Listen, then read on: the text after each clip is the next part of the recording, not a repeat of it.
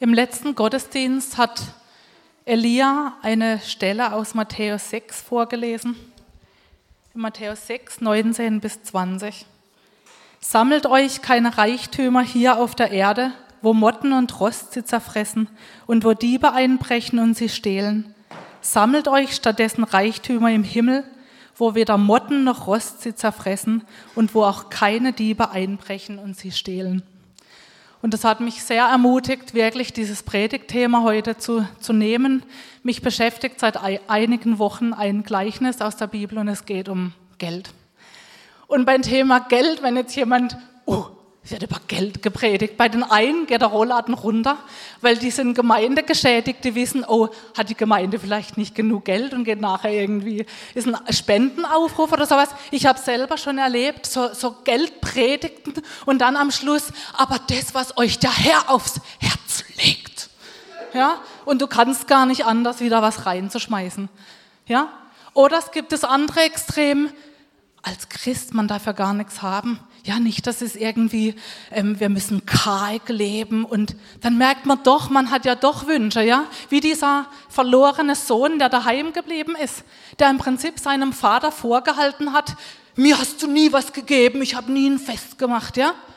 Der hat vorgegeben, er ist sehr genügsam, aber innerlich hatte er doch diesen Wunsch, ja. Oder es gibt die, die Wohlstandsprediger, ja, gerade in den USA.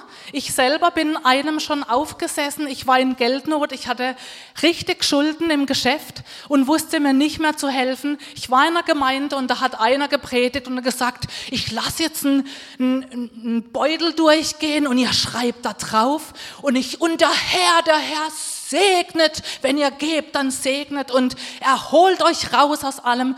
Und in mir hat die Hoffnung ist aufgekeimt. Ich habe meine Hoffnung in dieses Geld gesetzt, in diesen Gott, der Geld praktisch schenkt und habe dann einen Zettel mich verpflichtet und so und so viel Betrag habe ich da reingeschrieben. Hatte ich nicht den Betrag, ich musste letztendlich noch mehr Schulden aufzunehmen, damit ich dieses Versprechen einhalte, weil da wurde ja auch einem Angst gemacht und wer Ihr, ihr, macht das nicht, was ihr, was ihr da jetzt aufgeschrieben habt, weil, weil, dann habt ihr ja Gott ein Versprechen gegeben.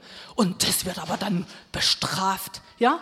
Also habe ich dieses Geld genommen, was ich nicht hatte eigentlich, hab's Gott gegeben. Ja? Wahrscheinlich, der hat sich gefreut, der ist seines Weges gezogen. Ich war noch ärmer, ich hatte noch mehr Schulden und es war's.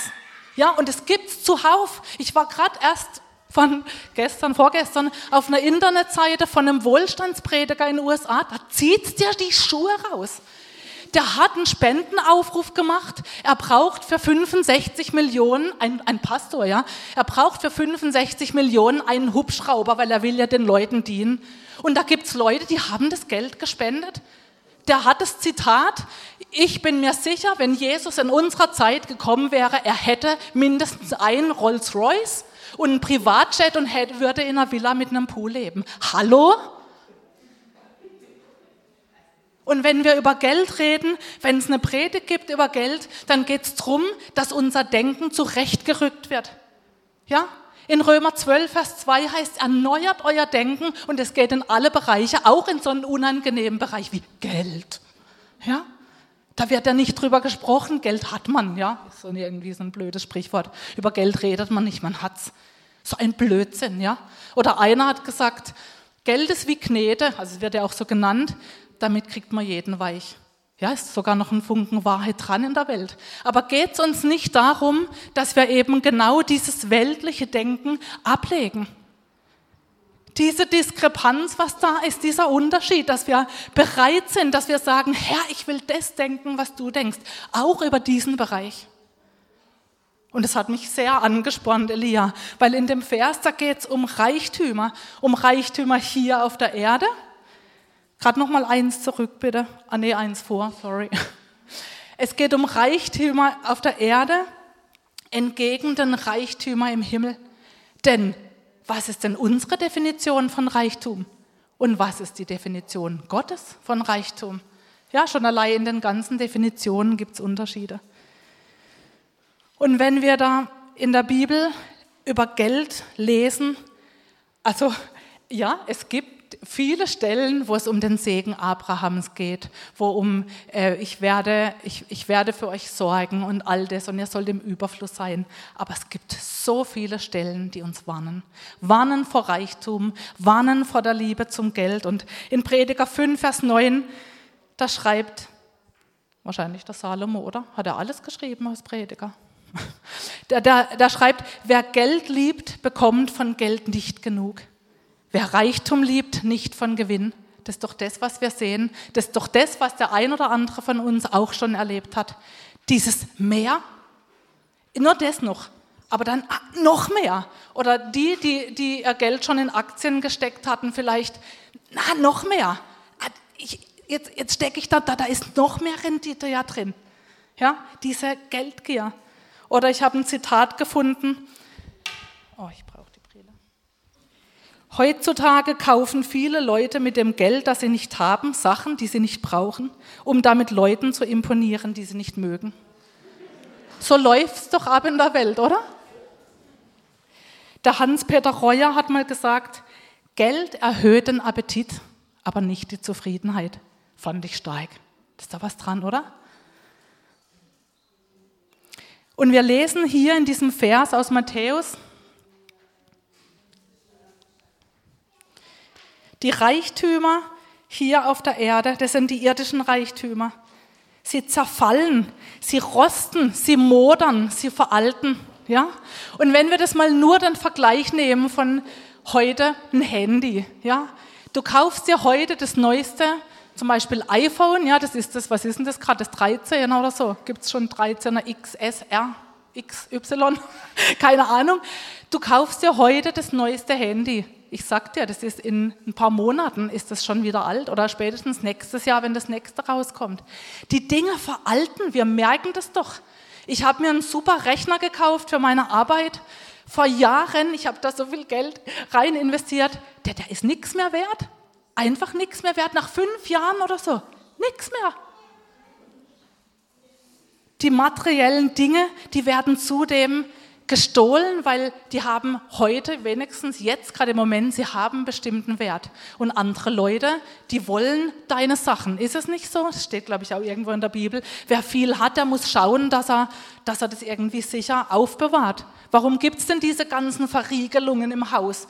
Dass man sicher ist vor Einbrecher, ja? Und wir können nichts festhalten egal was du besitzt heute, egal wie viel Geld du im Geldbeutel hast, spätestens wenn du stirbst, nichts. Du nimmst nichts mit, ja, das letzte Hemd hat keine Taschen. Nichts, da bleibt nichts. Selbst der reichste Mensch, der geht leer, nackt von dieser Welt, er vermodert seinen Körper, vermodert, das ist die Wahrheit. Und die Reichtümer der, im Himmel, das wird hier gegenübergestellt, das sind die himmlischen Reichtümer. Die sind auf der Gegenseite für Rost, Motten und Diebe unerreichbar. Hast du gewusst, dass es im Himmel mal kein Geld mehr gibt?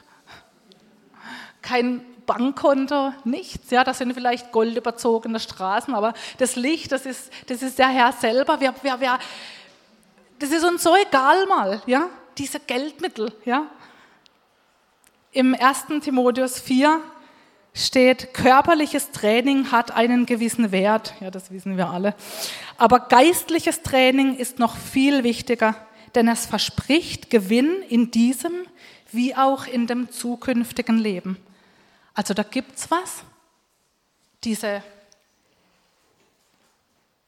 dieses geistliche Training, da gibt es was, das ist jetzt gut für das Leben hier, aber auch für das Zukünftige. Es bleibt ewig die, die himmlischen Reichtümer, sie bleiben. Jetzt frage ich dich, auf welchen Reichtum willst du dein Leben bauen? Was ist dann eigentlich nur logisch, wenn man das jetzt so sieht? Und in Lukas 16, Vers 1, da geht es um dieses Gleichnis, was mich so beschäftigt hat die letzten Wochen, und zwar das Gleichnis vom unehrlichen Verwalter. Das hat auch noch andere Namen. Der untreue Haushalter. Der ungerechte Verwalter, der kluge Verwalter, ja was denn nun? Ja? Und was man so drüber liest, über das Gleichnis, da gehen die Meinungen auch zum Teil auch wirklich auseinander und da wurde, glaube ich, das hat schon viele Kopfzerbrechen bereitet. Aber ähm, Ich möchte vorweg einfach nochmal erklären, also Jesus redet in einem Gleichnis.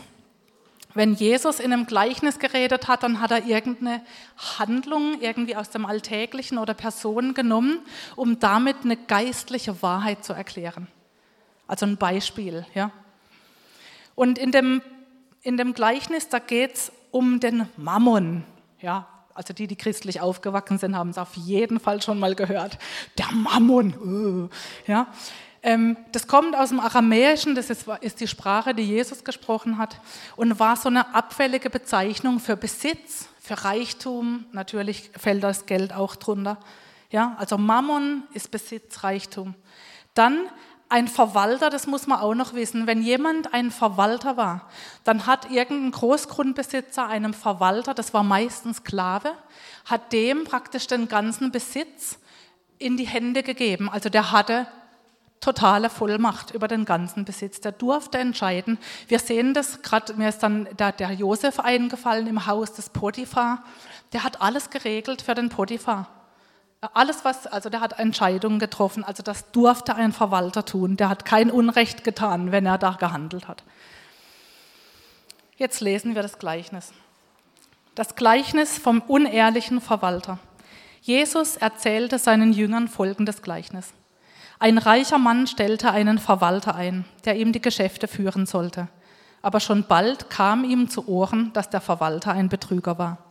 Da rief er ihn zu sich und sagte zu ihm, was höre ich da? Du hast mich bestohlen? Mach deinen Bericht fertig, denn ich werde dich entlassen. Der Verwalter dachte sich, hm, was soll ich nun tun?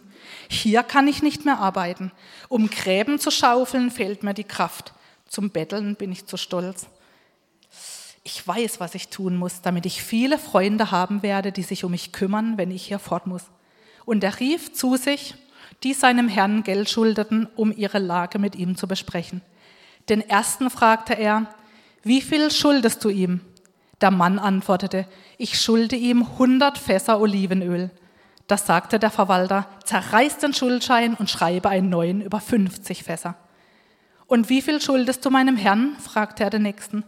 Hundert Sack Weizen, lautete die Antwort. Hier, sagte der Verwalter, nimm deine Rechnung und ersetze sie durch eine andere über 80 Sack.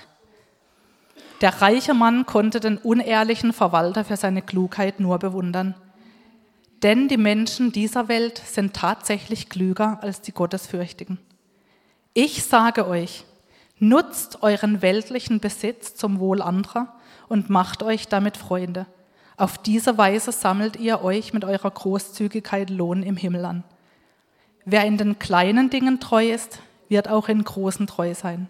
Und wer schon in geringen Angelegenheiten betrügt, wird auch bei größerer Verantwortung nicht ehrlich sein. Wenn ihr bei weltlichem Besitz nicht vertrauenswürdig seid, wer wird euch die wahren Reichtümer des Himmels verwalten lassen? Und wenn ihr mit dem Geld anderer Leute nicht treu seid, Warum sollte man euch eigenes Geld anvertrauen? Niemand kann zwei Herren dienen, denn man wird immer den einen hassen und den anderen lieben oder dem einen gehorchen, dem anderen, den anderen aber verachten. Ihr könnt nicht Gott und gleichzeitig dem Mammon dienen. Die Pharisäer, die sehr an ihrem Geld hingen, spotteten über Jesus, als sie das hörten. Das sagte er zu ihnen, in der Öffentlichkeit wollt ihr gut dastehen, aber Gott kennt eure bösen Herzen. Was in dieser Welt hoch angesehen wird, ist in Gottes Augen ein Gräuel.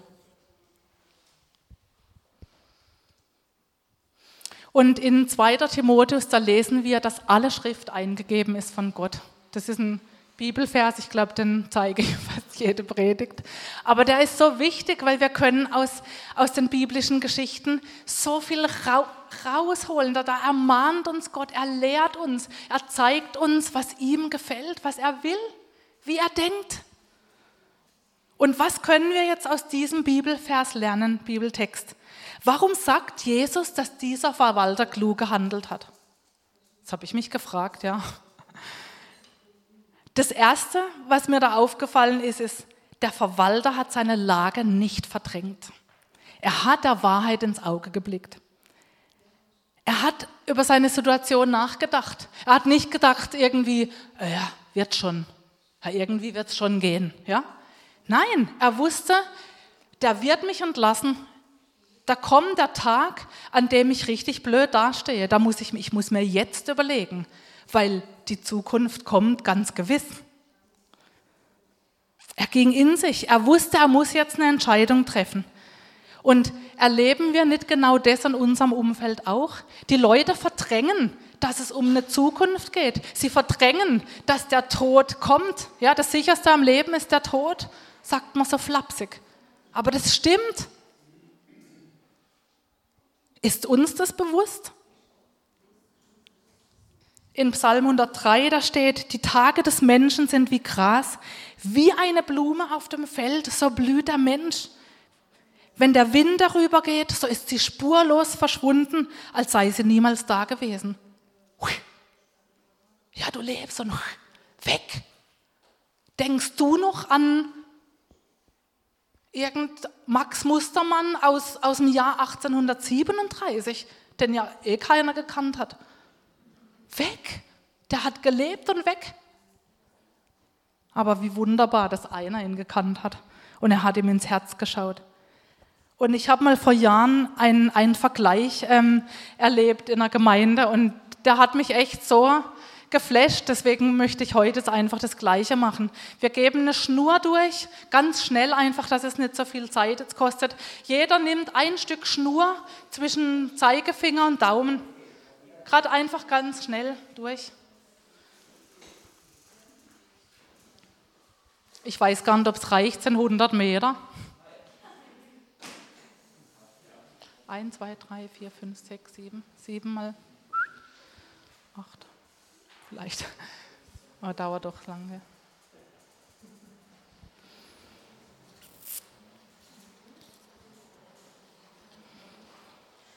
Die Tage des Menschen sind wie Gras, wie eine Blume auf dem Feld, so blüht der Mensch. Wenn der Wind weht, ist sie spurlos verschwunden, als sei sie niemals da gewesen.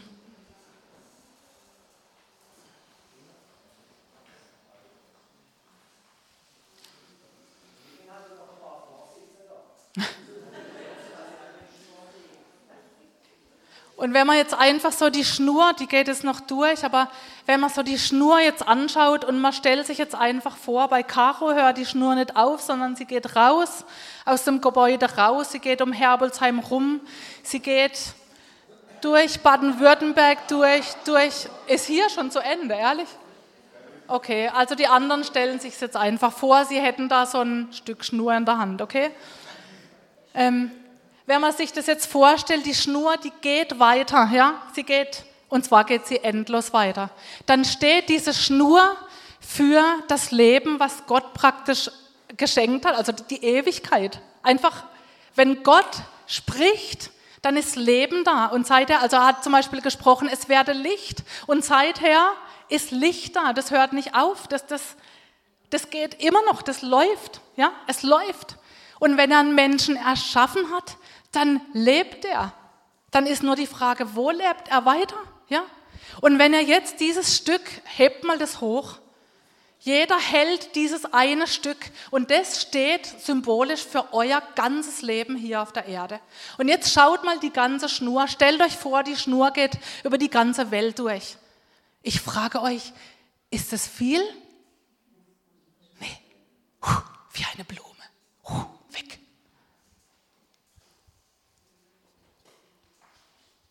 Und der Rest, der weitergeht, das ist das Leben, was folgt. Nur dieser Abschnitt bist du hier auf der Erde. Und dann geht es darum, wo bist du die ganze, ganze restliche Zeit. Ja? Also mich hat es geflasht damals. Johannes schreibt in seinem ersten Brief, hängt euer Herz nicht an die Welt und an nichts, was zu ihr gehört. Wenn jemand die Welt liebt, hat die Liebe des Vaters keinen Platz in ihm. Denn diese Welt wird von Sucht nach körperlichem Genuss bestimmt, von gierigen Augen und einem unverschämten Geltungsdrang. Nichts davon kommt vom Vater. Es gehört alles zur Welt. Und diese Welt mit ihren Begierden wird verschwinden. Doch wer tut, was Gott will, der bleibt und lebt in Ewigkeit. Und das hat mir gefallen. Der Verwalter, der wusste, er muss was tun. Er muss eine Entscheidung treffen für das, was kommt. Und das zweite, der zweite Punkt ist, der Verwalter weiß, dass Geld zerrinnt.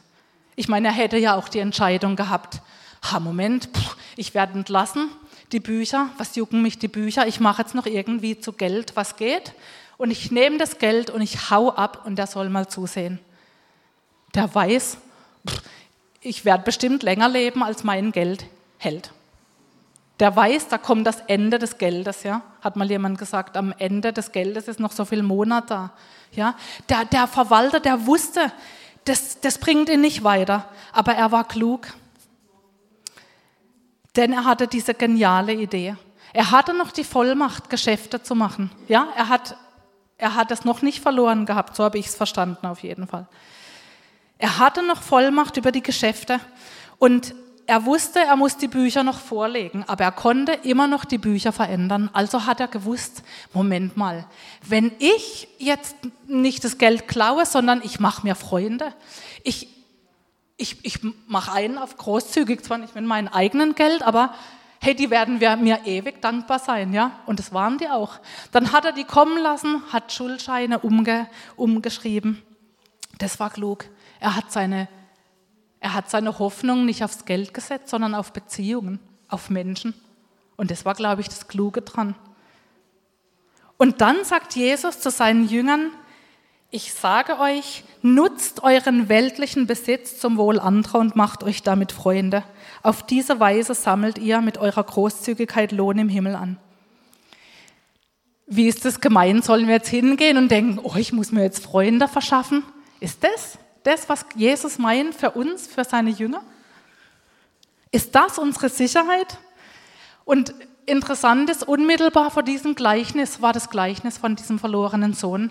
Und der hat sich ja eben Freunde gemacht. Der hat all sein Erbe in die Hand genommen und hat das Geld verprasst, hat, hatte kurzweilig Freunde, aber die blieben nicht. Weil als er kein Geld mehr hatte, hat er auch keine Freunde mehr. Stimmt's? Also das kann nicht damit gemeint sein. Und dann wird es klar, dass es was um anderes geht. Es geht um unsere Beziehung zu Gott und um den Lohn im Himmel. Und das Geld, was wir, wo wir uns Freunde machen, letztendlich machen wir es für ihn. In Sprüche 19, Vers 7 steht, wer dem Armen hilft, leiht dem Herrn. Das finde ich so krass. Wenn wir, in einer anderen Stelle steht, äh, schicke, äh, schicke Brot übers Wasser. Ja? Wenn wir schauen, dass wir, dass wir Menschen unterstützen, die nichts haben, dann leihen wir Gott. Und der Herr wird ihm zurückgeben, was er Gutes getan hat. Oder Matthäus, was ihr für einen der geringsten Brüder und Schwestern getan habt, das habt ihr mir getan. Da gibt es die Stelle, ihr habt mir zu trinken gegeben, ihr habt mir zu essen gegeben, ihr wart bei mir im Gefängnis. Und dann sagen die, hä, wo? Wo haben wir dich gespeist? Wo haben wir dir Trinken gegeben zu Jesus? Und dann sagt Jesus, was ihr, eine meiner geringsten Brüder und Schwestern getan habt, das habt ihr auch mir getan. Gott sieht, Gott sieht es. Und ganz wichtig noch ein Punkt hier, wir verdienen uns damit nicht den Himmel oder unsere Seligkeit oder so, ja, mit unserer Großzügigkeit. Jesus spricht hier zu seinen Jüngern, das ist ganz wichtig zu sehen. Er spricht zu uns, zu seinen Nachfolgern, ja. Wir wissen, alleine durch sein Blut. Wir wissen, es ist vollbracht und wir berufen uns alleine auf dieses Blut. Das rettet uns. Das hat uns erlöst. Keiner von uns kann nur irgendwas machen in dieser Welt, wo ihn irgendwie näher zu Gott bringt. Ohne dieses Kreuz. Nur durchs Kreuz. Aber ich glaube, das ist klar. Aber dann, was folgt danach? Danach werden wir seine Jünger. Ja? In der ersten Gemeinde haben sie sie Christen genannt, sozusagen kleine Christusse. Ja? Deswegen, wir wollen so werden immer mehr wie Jesus seine Gesinnung. Und in diesem Punkt auch, wie denkt er über Reichtum? Ich finde, er war ziemlich gelassen. Also mich begeistert immer wieder, wie Jesus so überhaupt sein Umgang mit den Menschen, wenn, wenn ich so die Evangelien lese. Und Thema Geld, da war er ziemlich gelassen. Wenn er dann wirklich mal eine Münze gebraucht hat, dann hat er zum Petrus zum Beispiel gesagt, da, dann hol halt mal diesen Fisch und dann macht er das, den Fisch auf und das sind zwei Münzen, also das, was er halt dann gerade braucht. So cool. Ja, ich will davon lernen. Und letztendlich sind wir doch seine Verwalter. Dann geht es nicht mehr um mein Geld. Ja? Wenn ich sein Nachfolger bin, wenn ich gesagt habe, wir haben es vorher gesungen, hier bin ich, dir gehört, ich bin dein, dir gehört ja, du hast mich erkauft. Ey, dann gehört doch alles, was ich habe, auch ihm. Dann ist es nicht mehr mein Geld, meine Yacht, mein Geld. Nee, wie war die Werbung früher? Mein Haus, mein Auto, meine Yacht, ja. Mein Geldkonto, das ist doch nicht mehr so. Das ist doch dann sein Geld. Und dann, dann macht es was mit ein. Mit mir macht es was. Wenn ich mich nur noch als Verwalter verstehe von dem, was ich habe und besitze, dann macht das was. Mit dir auch? Und die Bibel geht noch weiter. Wir sind nicht Verwalter von, nicht nur von Geld und Besitz, sondern auch von seinen Gaben. Ja, das haben wir vorher auch gebetet, dass seine Gaben, dass, dass, dass die reichlich werden unter uns, dass wir einander dienen. Das ist der Wunsch von unserer Gemeinde seit, seit eigentlich seit längerem schon. Da steht in 1. Petrus 4, Gott hat jedem von euch Gaben geschenkt, mit denen ihr einander dienen könnt. Tut das als gute Verwalter der vielfältigen Gnade Gottes. Wir sind Verwalter auch von, seiner, von seinen Gaben.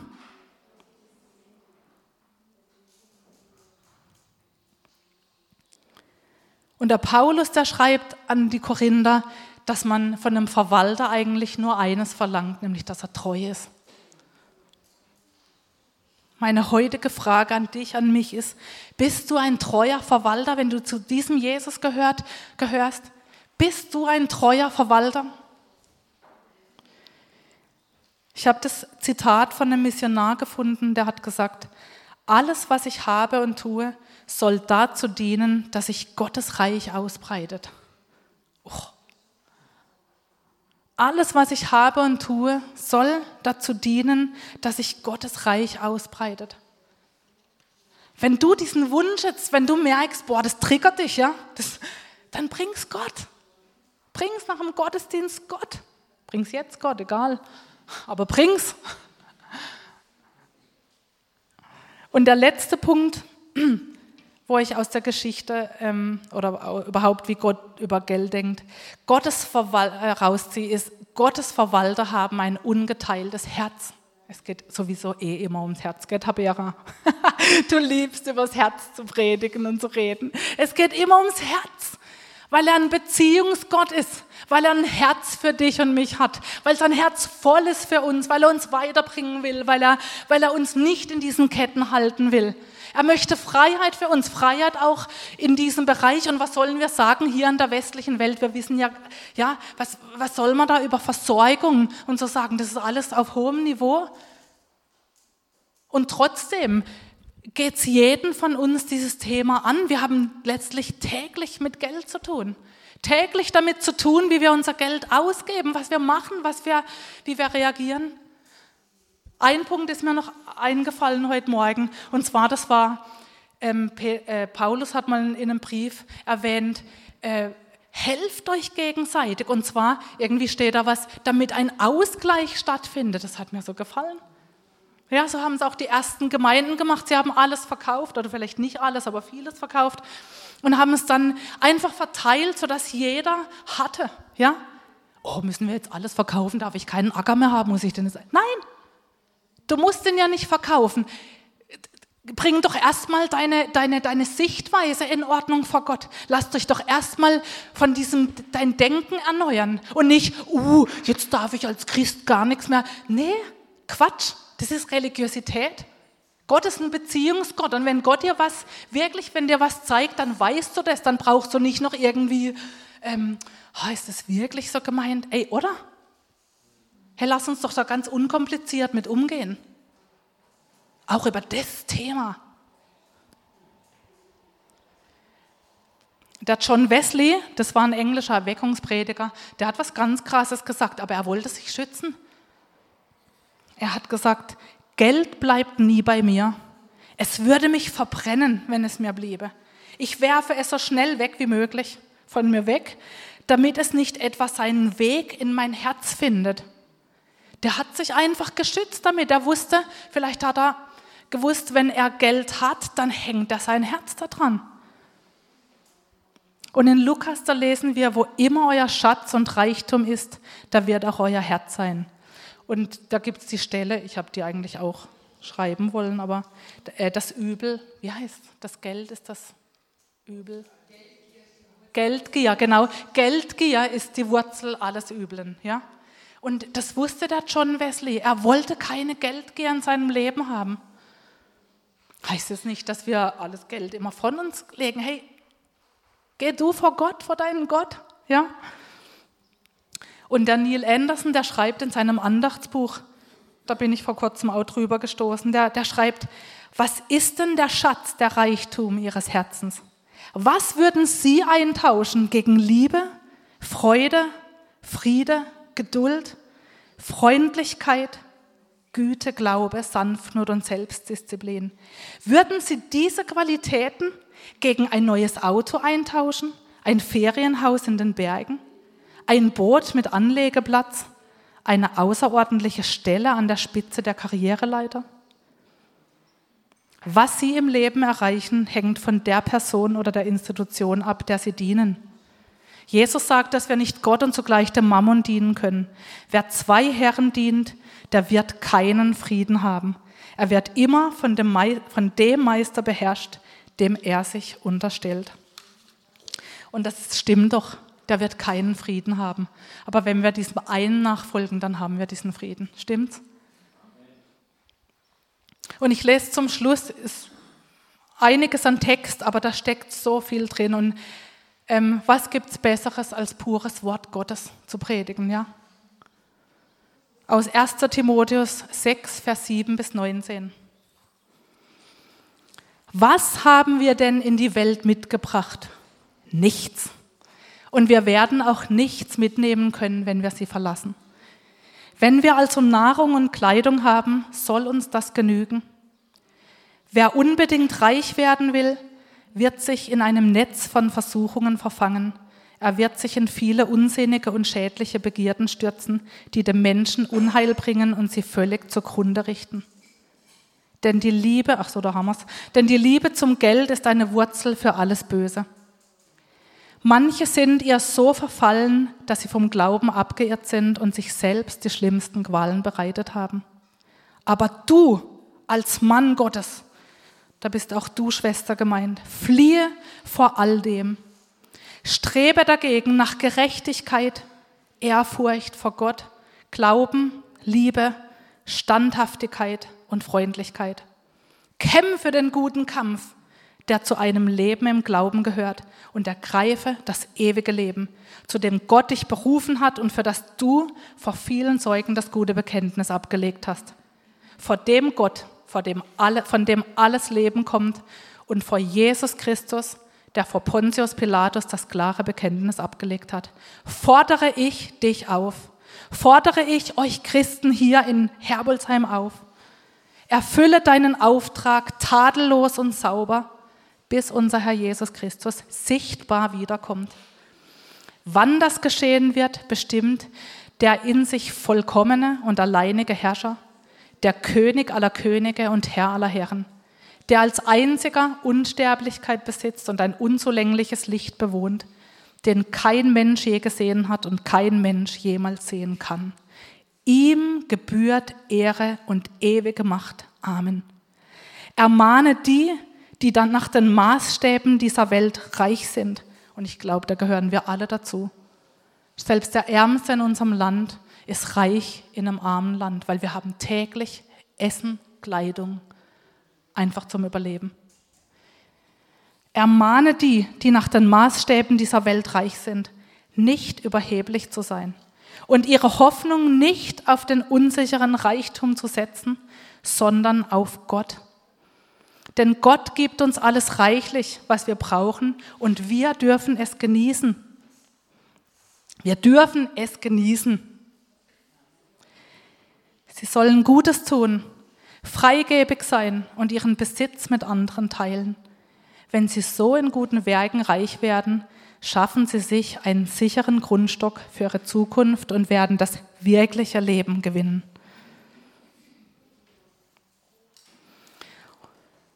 Die Frage ist, was ist deine Antwort eben heute Morgen auf diese Botschaft, auf dieses Wort? Du kannst ihm alles, alles auf den Altar legen, was du hast, was du bist, dein Besitz, dein Geld, alles. Du kannst sagen, Herr, du hast mich erkauft und einfach gehört, es gehört einfach alles dir. Nicht künstlich oder weil das jetzt halt heute Thema ist, sondern wirklich von ganzem Herzen. Und wenn es nicht so ist, dann ja, dann kommt bestimmt ein anderer Zeitpunkt, wo das dann irgendwann mal Thema ist. Es geht um Ehrlichkeit, es geht um Aufrichtigkeit. Ja? Herr, und das bete ich jetzt. Alle, die sich hier eins machen, alle, die, du kennst die Herzen von uns.